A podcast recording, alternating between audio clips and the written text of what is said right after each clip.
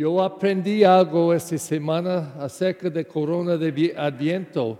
Nunca sabía eso. Estuve leyendo y yo descubrí que cada vela tiene un nombre por adviento porque está viniendo de la escritura.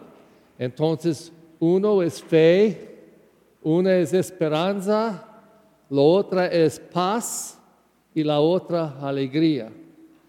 Now, la, alegría celebraba con este rosa en el tercer domingo porque es gaudete domingo.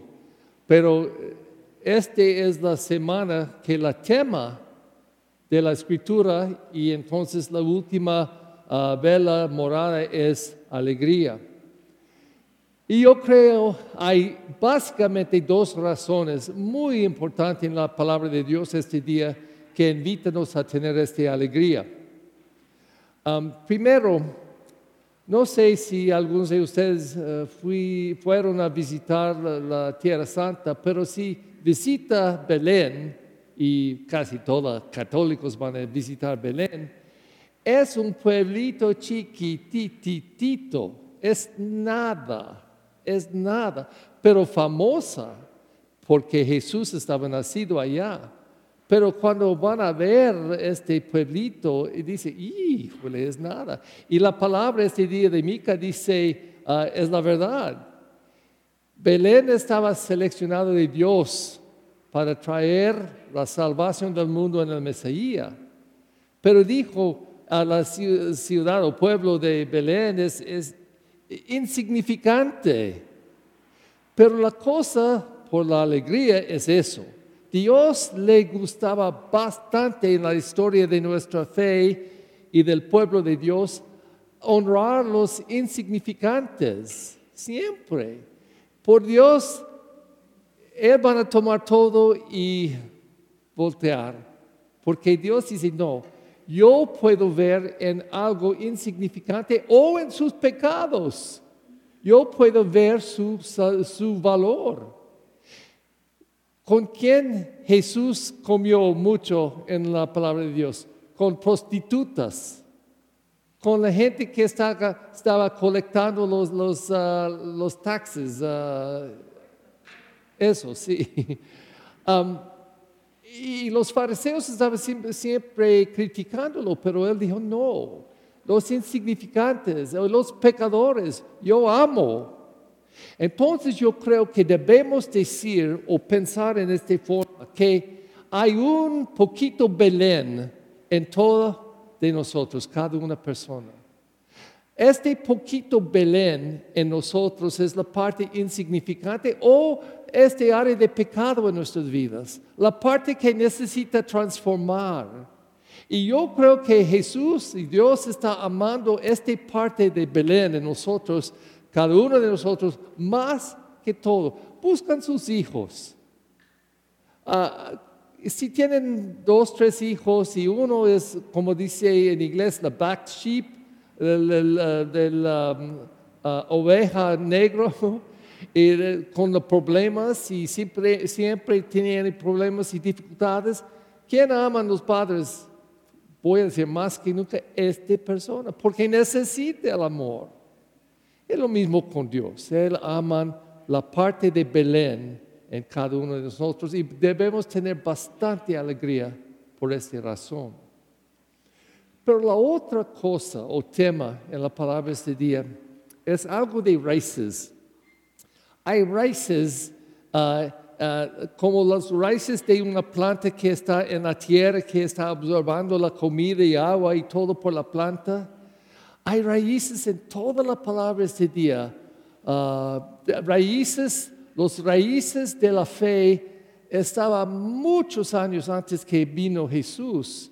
Los profetas estaban diciendo, una línea va a estar formada de Dios, una línea ah, seleccionada, la línea de David.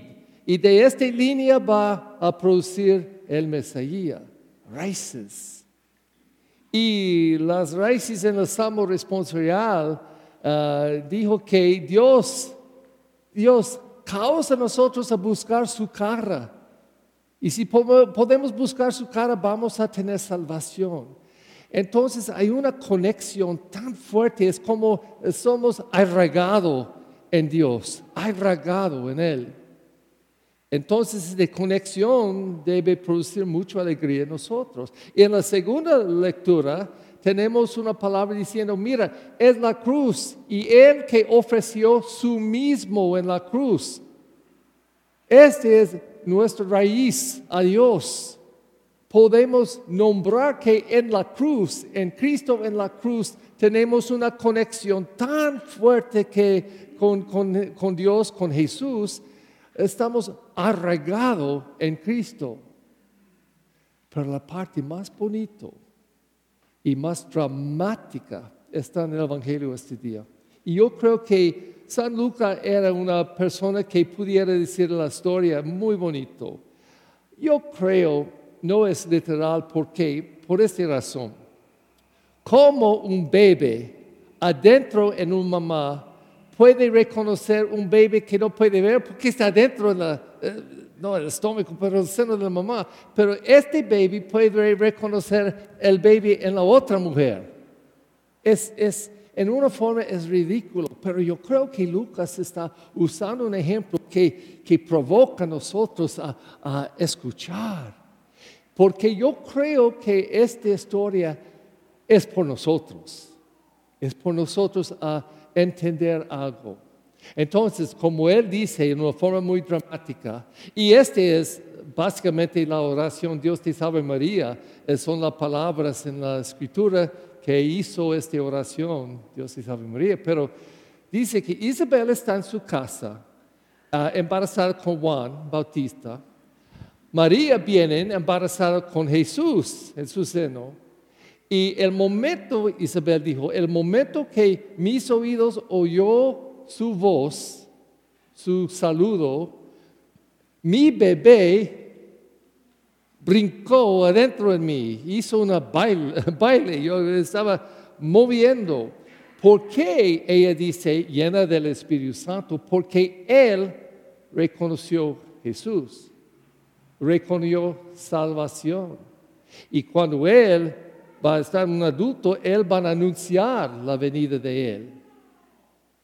Entonces, San Lucas, yo creo, está pidiendo de nosotros que está leyendo esta historia muy dramática, decir, hmm, nosotros, yo reconozco a Jesús, yo reconozco a Él como salvación, yo reconozco a Él como raíces con Dios. Yo reconozco y yo puedo alabarlo porque yo entiendo quién es.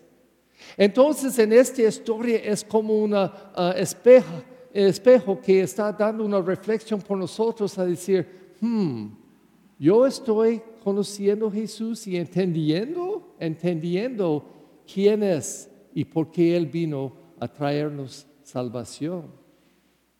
Entonces, si podemos decir, Sí, yo reconozco. Sí, yo entiendo. Sí, yo acepto el Cristo en mi vida y su cruz y toda su vida, su modelo. Entonces, ah, el punto de eso es, estamos tocando la alegría de este evento de nacimiento. Entonces, si estamos aquí en este cuarto domingo diciendo, sí, sí, sí, reconozco y acepto, Estamos preparados por el día, porque vamos a celebrar el nacimiento de Jesús y sentir eh, aleluya, aleluya, aleluya, porque en Él salvación ha venido en nuestras vidas.